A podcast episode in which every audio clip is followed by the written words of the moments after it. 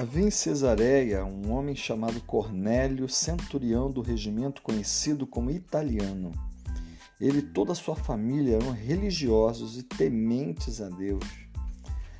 Dava muitas esmolas ao povo e orava continuamente a Deus. Certo dia, por volta das três horas da tarde, ele teve uma visão. Ficou claro viu claramente um anjo de Deus que se aproximava dele e dizia: Cornélio. Atemorizado, Cornélio olhou para ele e perguntou: Quem é, Senhor? O anjo respondeu: Suas orações e esmolas subiram como oferta memorial diante de Deus. Agora, mande alguns homens a Jope para trazerem um certo Simão, também conhecido como Pedro que está hospedado na casa de Simão, o curtidor de couro, que fica perto do mar. Atos, capítulo 10, versículos de 1 a 6. E aqui a gente tem a história de um homem que certamente devia ser romano ou estrangeiro, era um homem que tinha uma função dentro do exército romano, é, alguém que, é, que tinha por estar ali em Israel, acabou conhecendo o Deus verdadeiro e orava a esse Deus e buscava fazer aquilo que esse Deus é, judeu mandava ele fazer até que ele teve uma visão. E nessa visão falava claramente que ele tinha que buscar o apóstolo Pedro, que estava em determinado lugar, lá em Jope, é, numa determinada casa, e que mandasse chamar ele para ouvir o que ele tinha para dizer. É interessante porque quantos de nós não desejamos, né? desejamos, aliás, ouvir a voz de Deus falando conosco? Quantos de nós deseja ser orientado por Deus? E a gente gostaria, a gente vê essas histórias na Bíblia, a gente fica muito impressionado com elas.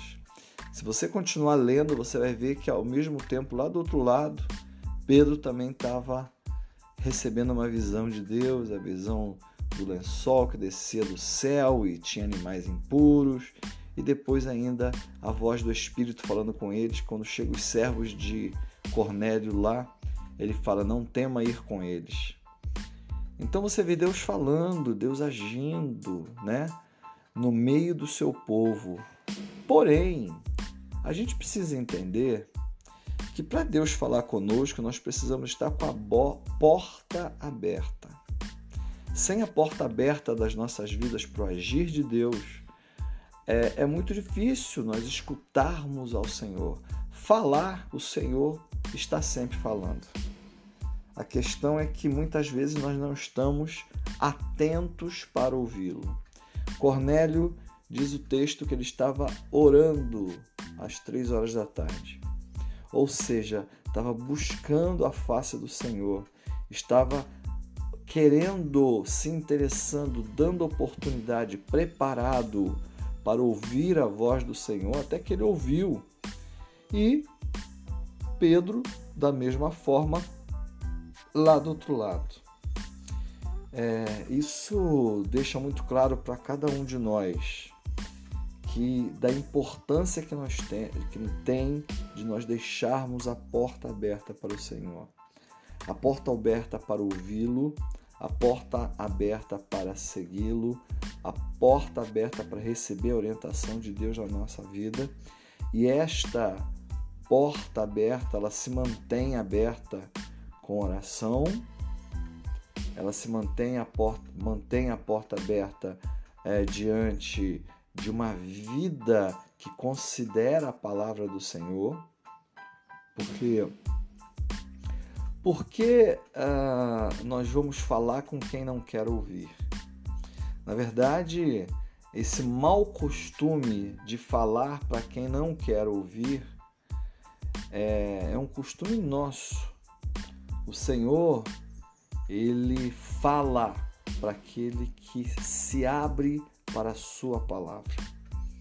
Então, que cada dia, a cada dia nós aprendamos a ficarmos atentos à voz do Senhor e preparados para aquilo que Ele certamente falará aos nossos corações, que tem poder para transformar a nossa vida, assim como Ele fez com Cornélio, assim como Ele fez com Pedro e assim como Ele fez com tantas pessoas.